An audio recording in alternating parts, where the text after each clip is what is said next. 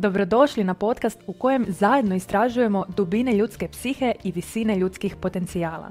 Ja sam Sara Peranić i vjerujem da se dobre stvari ne događaju odabranim ljudima, nego ljudima koji ih odabiru. Ovom podcast epizodom želim te podržati u tvojim dobrim odabirima.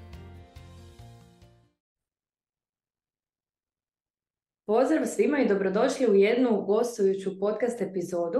Danas je s nama Ivana Štedul, iako vjerujem da je zapravo dosta ljudi već na ovom kanalu čulo za Ivanu i njezin rad. Ja sam je danas pozvala zato što mislim da zaista njen primjer može mnogima pomoći i nekako da se ohrabre i da vide šta sve jedna žena, majka, poduzetnica može napraviti, koliko može postići.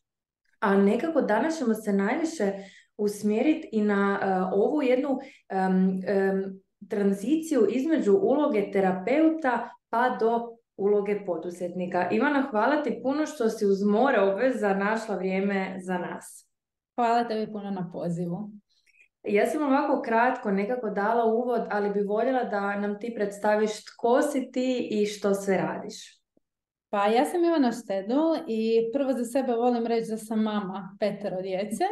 I zapravo moj koncept rada je proizašao iz rada s mojom neurorizičnom djecom. Inače sam po zanimanju diplomirana fizioterapeutkinja iz neurološkog područja, radna terapeutkinja i s nizom nekakvih još dodatnih e, završenih terapeutskih edukacija i zapravo nikad se nisam gledala očima poduzetnika. Ja sam samo radila ono što jako volim i ono što smatram od uvijek zapravo svojim životnim pozivom jer nekako od uvijek sam znala da ću raditi sa djecom. Samo nisam znala da će to biti ova najmanja skupina od 0 do 3 godine. Hmm. Ja mislim da zapravo svaki dobar terapeut, bilo psihoterapeut, bilo nekako da, da radi sa djecom, uh, krene iz vlastite neke strasti, ljubavi prema onome što radi, ali kako to razvijamo, kako to ide dalje, zapravo zaista u jednom trenutku mnogi od nas, mislim ja se u tome prepoznajem, dođemo do te faze, ok, ovo je postalo ozbiljno, proširilo se i onda nam nekako trebaju te poduzetničke vještine, odnosno vještine koje će nam omogućiti da mi pomažemo većem broju ljudi, a da s druge strane ne pregorimo. Kako je bilo to tvoje iskustvo? Pa zapravo bilo je teško, mislim da ti to najbolje znaš budući sam ja imala dosta blokada vezano uz to poduzetništvo jer ja zaista volim direktan rad i sa bebama i sa mamama i sa roditeljima i nekako sam imala osjećaj ok, ako ja sad podignem svoj posao na viši nivo, to će morat značiti to da ja moram prestati direktno raditi s bebama i moram se posvetiti svim ovim nekakvim stvarima koje meni nisu iskreno bile privlačne. Jer ja prvenstveno sam završila fakultet da radim s ljudima, međutim tada nisam svačala da ako želim širiti nekakvu dobru priču, jednostavno moram nešto dati za uzvrat, a to je bilo upravo to moje vrijeme koje sam davala bebama, mamama, tatama i tako dalje. Ono što je meni bilo posebno teško je upravo promijeniti tu sliku o sebi. Znači ja sam se uvijek doživljavala kao terapeut i kad bi se predstavljala, sad si čula, ja i dalje kažem ja sam mama petero djece, to je moja bitna uloga i ja sam terapeut. Vrlo rijetko ću reći zapravo da sam poduzetnica jer i dalje se nekako ne vidim više u tom smjeru, mada jesam poduzetnica i ne mislim da je biti poduzetnica išta loše, baš naprotiv dapače.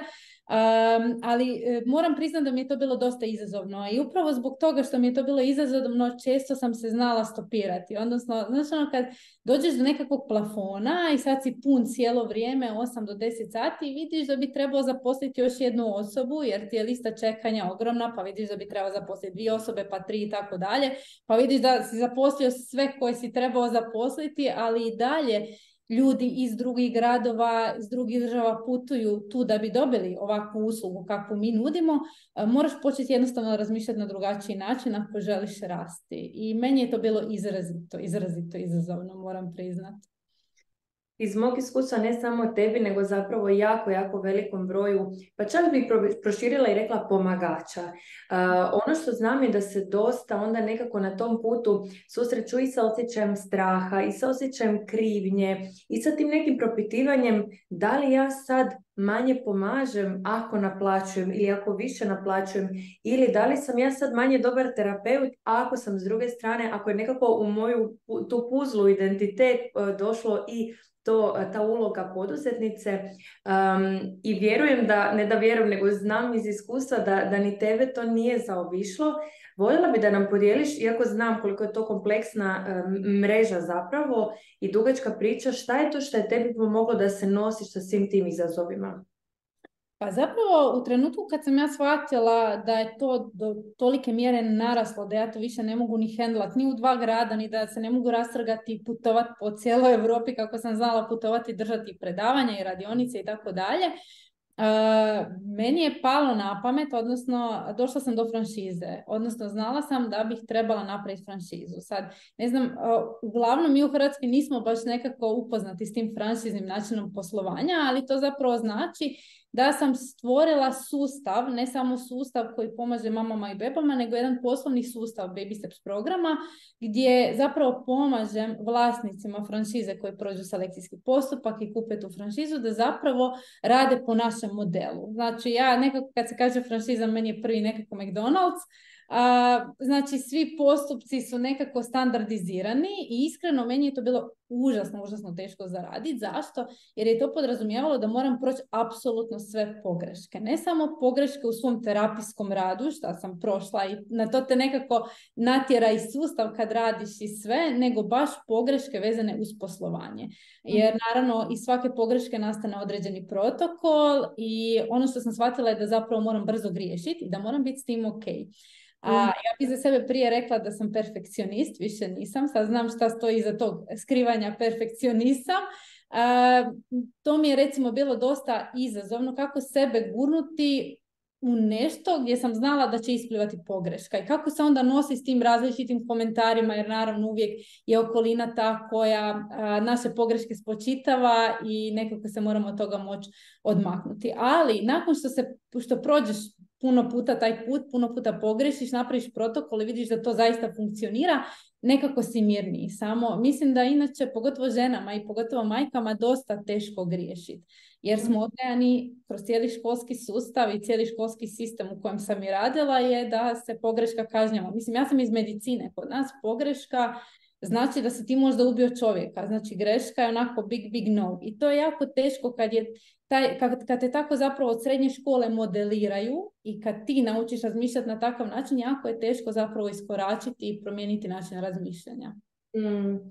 I zapravo mislim da si na tom mjestu jako lijepo povezala važnost rada na mindsetu kad god želimo rasti. Jer je neophodno da mi promijenimo taj okvir koji smo gradili godinama, odnosno koji je sustav u nas nekako uh, indoktrinirao godinama i da onda zaista možemo i preskočiti tu neku barijeru i nastaviti rast.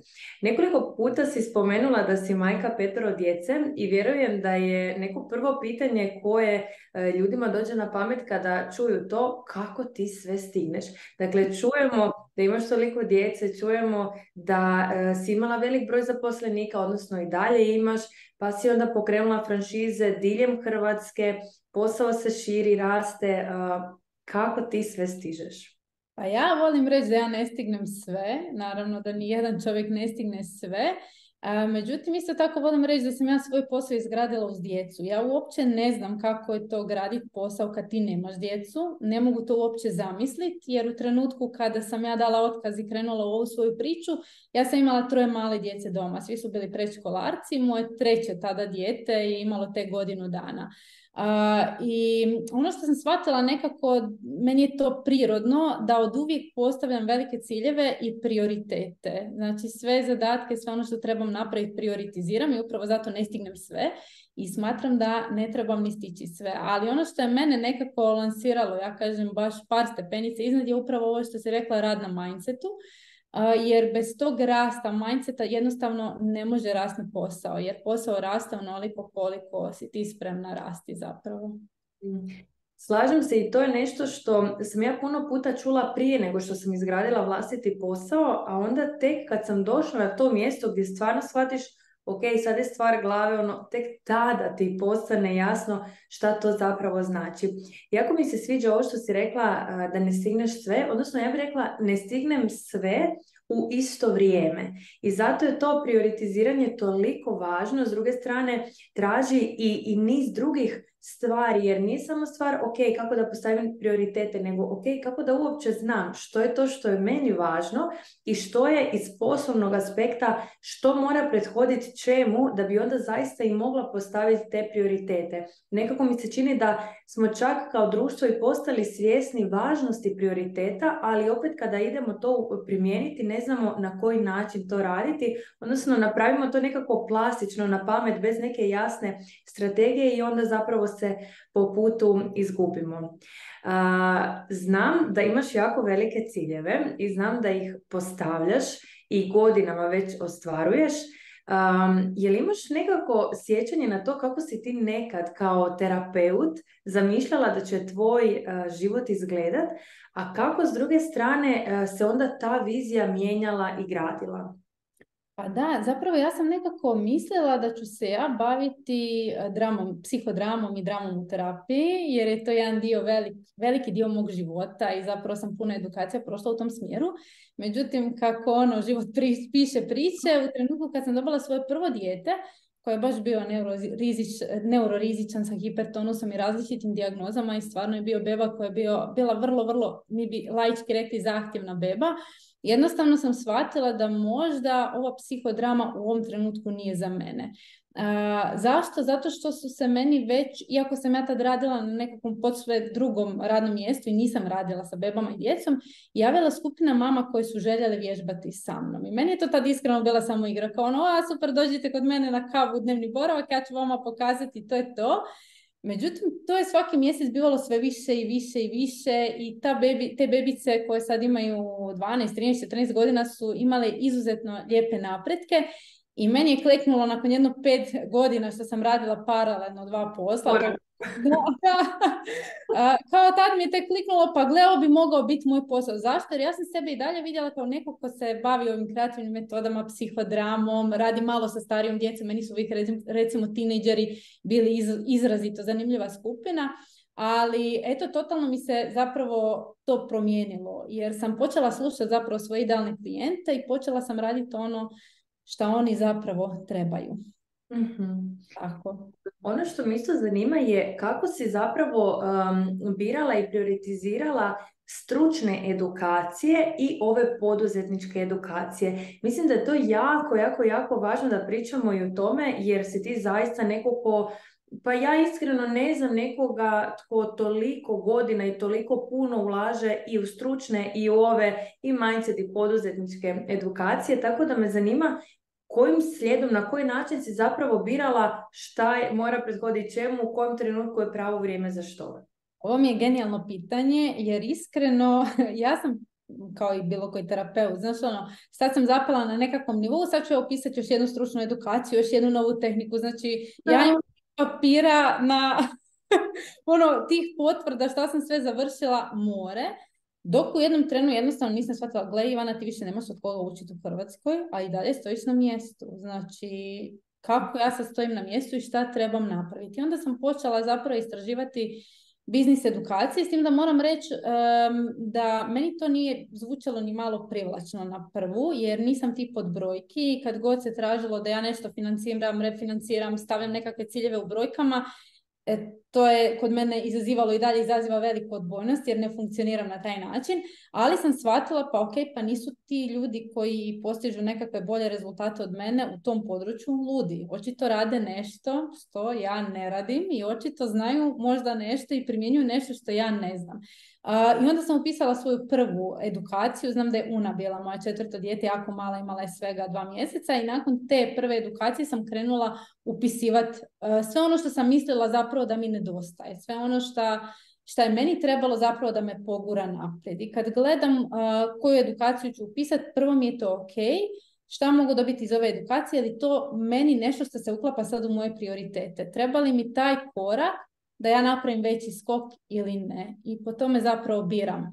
Edukacije moram priznati da su uglavnom u zadnje vrijeme sve biznis edukacije, jako je malo stručnih, nažalost, ali nekako mislim da sam što se tiče te struke jednostavno došla do nekakvog nivoa da mi trenutačno stručne edukacije više ne trebaju.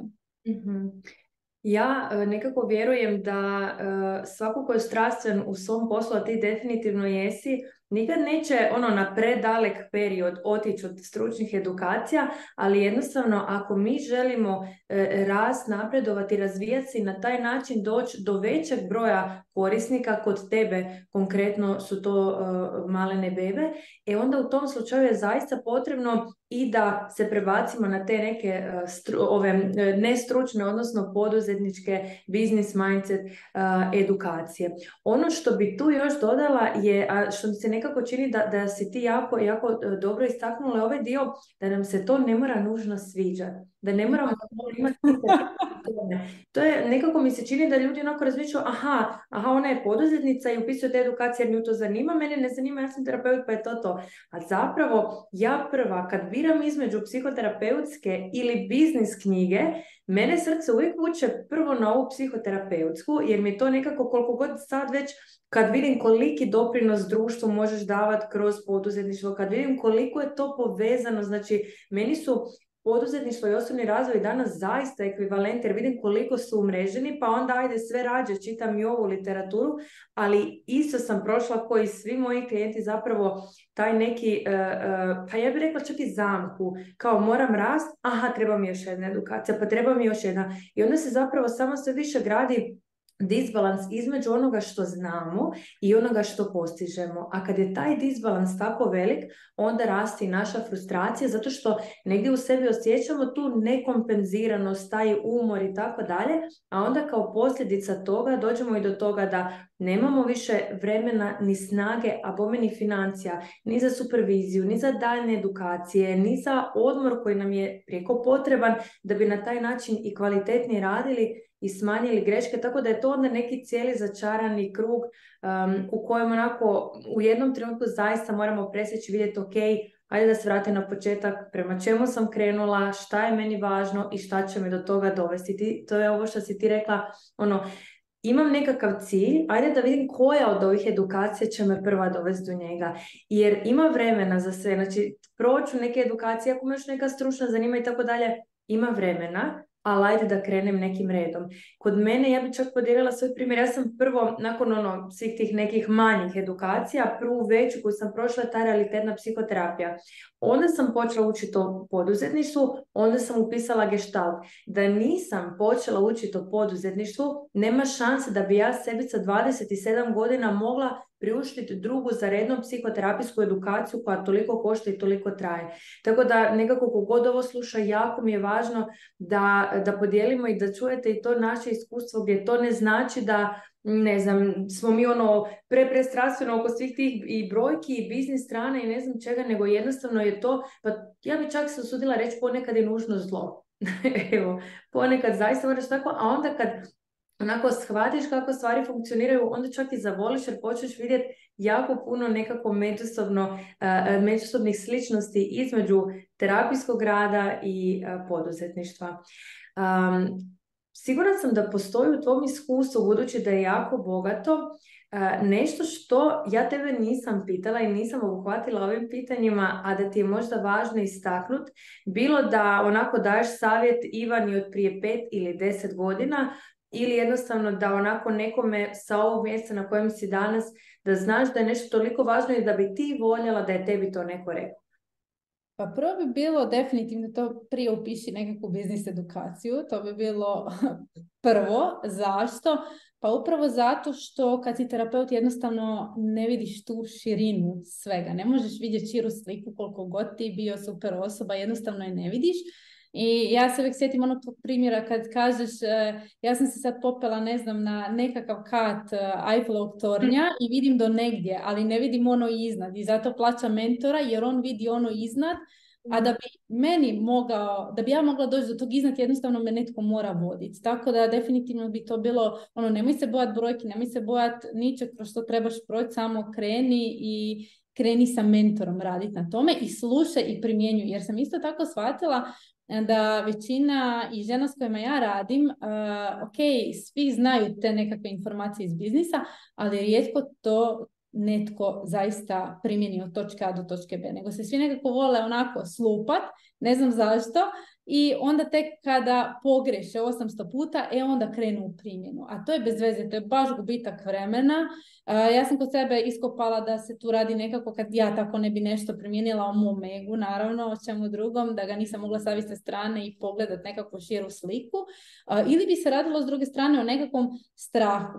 ne samo o strahu o tome gdje će me to dovesti, nego o strahu, strahu koji je vezan bio uz to šta će moja okolina sad reći, koliko ja prijatelja ću putem izgubiti. To je nešto o čemu se uopće zapravo ne priča. Pogotovo kad si mama, kad imaš djecu, kada kreneš u poduzetništvo, zaista ta uloga nekako se mora redefinirati i često se dogodi da te možda ni partner ne podržava u tome, tamo gdje ti ideš i zato žene nekako, baš primjećujem često, dosta tu stopiraju sebe, ne stavljaju sebe na prvo mjesto i onda je lakše ići linijom manjeg otpora i jednostavno, a meni ne ide, ne ide mi, ne znam zašto ne ide, nego prokopati po sebi i zapravo vidjeti što je to točno da te koči i drži na tom mjestu. Tako mhm. da ja nekako uvijek volim reći samo kreni, kreni što prije, kreni sa strahom ili bez straha, tako je sve jedno, samo, samo kreni. Mm. Toliko me inspirira svaka tvoja rečenica koju kažeš, onako dođe mi deset drugih stvari um, da, da ja dodam. Prvo ovo kad si rekla za partnera mi je zaista uh, važno zato što znam koliki će se u tome prepoznat. Meni je bilo simpatično kad sam uh, nakon nekoliko ciklusa poduzetnije izbacila program partnerski odnosi. Jedno me par uh, klijentica pitalo kao pa kako to sad odjednom skroz nova tema. I onda sam rekla, šta? Da ti malo dođeš na ove pozive i čuješ koliko zapravo sa poduzetnicima i na tu temu pričamo, jer mislim, obitelj je zaista, mislim obitelj, ja bih rekla da je velikom broju, barem ljudi sa kojima ja radim i radim s ljudima koji su meni slični po vrijednostima, da je ta neka obitelj, partnerski odnos, da je to nekakav temelj. Ako ti tu stvari ne štimaju, džabe ti sav poslovni uspjeh, džabe ti sve ako nemaš to s kime podijeliti. I znamo koliko nam to nekad s jedne strane može dati energije, s druge strane nam crpiti energiju. Tako da nekako je meni put pokazao, odnosno iskustvo rada sa klijentima, koliko je taj neki dio bitan, odnosno koliko je važno da naučimo kako taj odnos izgledati, kako tu rast zajedno, kako tu dobivati potrebnu snagu, podršku i tako dalje, da bismo onda nekako i mogli rast u svim drugim aspektima. Još sam imala nekakvih sto asocijacija dok si pričala, ali jednostavno pobjegne kad onako toliko stvari i, to, i toliko iskustva zapravo imaš da je teško i uloviti tu jednu stvar. Ono što bi voljela je da nam kratko podijeliš, um, budući da se približavamo evo nekako i um, tom planiranju godine, izvršavanju prethodne i tako dalje, kakvi su tvoji ciljevi? Ovi veliki, dugoročni ili kratkoročni? pa možda dugoročni, ajde da vidimo. Joj, znaš šta, bojim se da ako to sad tu kažem, znaš kako to, obično ja kad izrečem neke svoj veliki cilj, to, to, to mi je tako smiješno, jer uvijek kako imam puno ideja mi padne na pamet, ja to dijelim sa svojim mužem, jel? I on je u početku našeg braka i veze, jako ga je to plašilo. Znači ja bi bubnula, e sad kupit ću vikendicu prvi red do rijeke i to košta toliko i toliko. On je već ono preračunavao koliki kredit možemo dobiti i tako dalje. I zato te velike ciljeve zapravo ne dijelim javno jer sam shvatila da se ljudi, ljudi onako skroz, skroz on, mislim, zablazne se. Ali evo ono što je cilj vezano uz franšizu, to mogu podijeliti, to već svi znaju. Meni je cilj, znači, sljedeće godine izaći na internacionalno tržište, sad nakon šta ćemo otvoriti još dvije franšize u veljači. U Hrvatskoj cilj je zapravo ići van i ono što ja svakako želim je englesko govorno područje, znači prevesti sve na engleski, a naravno da mi je cilj i franšizu gurnuti Beograd, Sarajevo i sve ovo naše balkanski, balkanski dio, čisto zato što smatram da imamo jako puno dječice koje nam putuju, recimo iz Bihaća, iz Beograda, ono putuju dva puta tjedno na terapije, što je baš, baš grozno i mislim da bi bilo puno lakše da tamo postoji baby steps, da roditelji mogu ići tamo gdje im je zapravo puno bliže. Tako da moji ciljevi su zapravo vezani sad uz širenje franšize. Mm, wow, mislim da su to predivni ciljevi i iako ono, znam da ćeš, uh, uopće ne sumnjam da ćeš ih ostvariti, ipak ti držim fige. I hvala ti što si podijelila svoju priču, ono mali dio te priče, zato što mislim da je tvoj primjer zaista ono dokaz da kada mi rastemo, samo širimo doseg svoje pomoći. Koliko god znam da u većini terapeuta postoji taj strah, ali da li ako ja krenem put poduzetništva ću manje pomagati ljudima, nekako mi je tvoj primjer zaista onako vrlo relevantan koji baš pokazuje to, pa pogledaj koliko više djece ima priliku za pomoći i podrškom baš zato što Ivana odlučila upisati tu neku poduzetničku edukaciju, odlučila raditi na poduzetničkom mindsetu i puno puta kad se to nekako zdarola onda se i priča i naš uh, doprinos šire.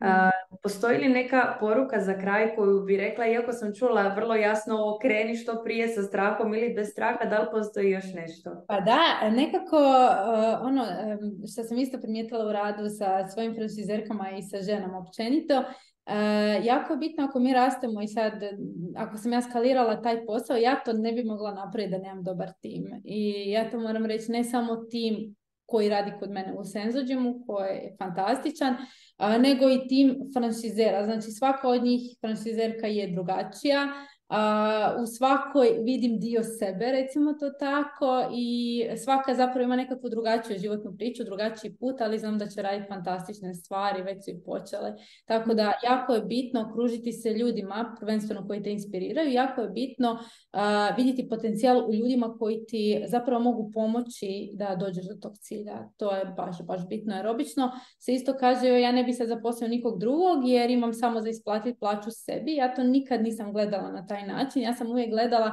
ono da bi spalio strijelu nekakvu, kao u streljaštvu moraš napraviti korak unazad. S tim korakom unazad, taj korak unazad će te zapravo dovesti pet koraka unaprijed. Tako da ja kažem ono, okruži se ljudima koji su ti inspirativni, okruži se ljudima koji ti mogu pomoći da ideš prema svojim ciljevima. Tako je, ja bi tu čak dodala onaj dio da koliko god je to nekako javno dostupno i toliki od nas koji su postigli neki veći uspjeh pričamo o tome, ali nekako imam osjećaj da još uvijek nije dovoljno, a to je taj dio da se ne bojimo davati. Znači što ja više dajem, što ja više ulažem, to više i imam. Ja zaista ne poznajem puno ljudi koji ulažu u, i svoju glavu, i svoju struku, i svoje poslovanje kao ti i ja, a s druge strane ne znam niti puno ljudi koji onda prihoduju kao ti i ja. Tako da je, i to nije, nismo mi izolirani slučaj, nego kad malo onako pogledamo neku širu svjetsku priču, to je zapravo vrlo, vrlo često tako. Ono što je problem je što se mi možemo zamisliti bez onog što imamo, a teško nam je zamisliti se sa onim što još nemamo i onda nam se negdje čini podcrtavam čini, jer to nije tako, nego je to neka naša ideja, da je ovako sigurnije, da će doći to neko idealno vrijeme, kada budemo zarađivali višak, onda ćemo uložiti u edukaciju, onda ćemo uložiti u tim i tako dalje, a zapravo tako samo kasnimo i mm. nažalost nerijetko se događa baš kod pomagača taj dio da mi često dođu zapravo i traže pomoć kad, pa ajmo reći kad je kasno u smislu, vrlo često se javi nekakva psihosomatska bolest, vrlo često odu pregorjevanje, onako stvarno kap prelije čaše, čašu i onda se negdje odluče, tako da evo hvala ti što si svijetli primjer što i kako jedna žena i majka i terapeutkinja i poduzetnica mogu postići kad nekako aktiviraju se na vrijeme. Ivana, hvala ti puno, ja bi s tobom mogla još jako puno pričati, ali mi je važno da ostanemo onako u nekim okvirima vremena da ljudi mogu pratiti, da nekako ostanu koncentrirani jer je stvarno jako vrijedan i važan sadržaj. za kraj nam možeš samo reći gdje možemo pratiti tvoj rad dalje. Pa uvijek na našoj Instagram stranici Senzogym sa NZOGYM.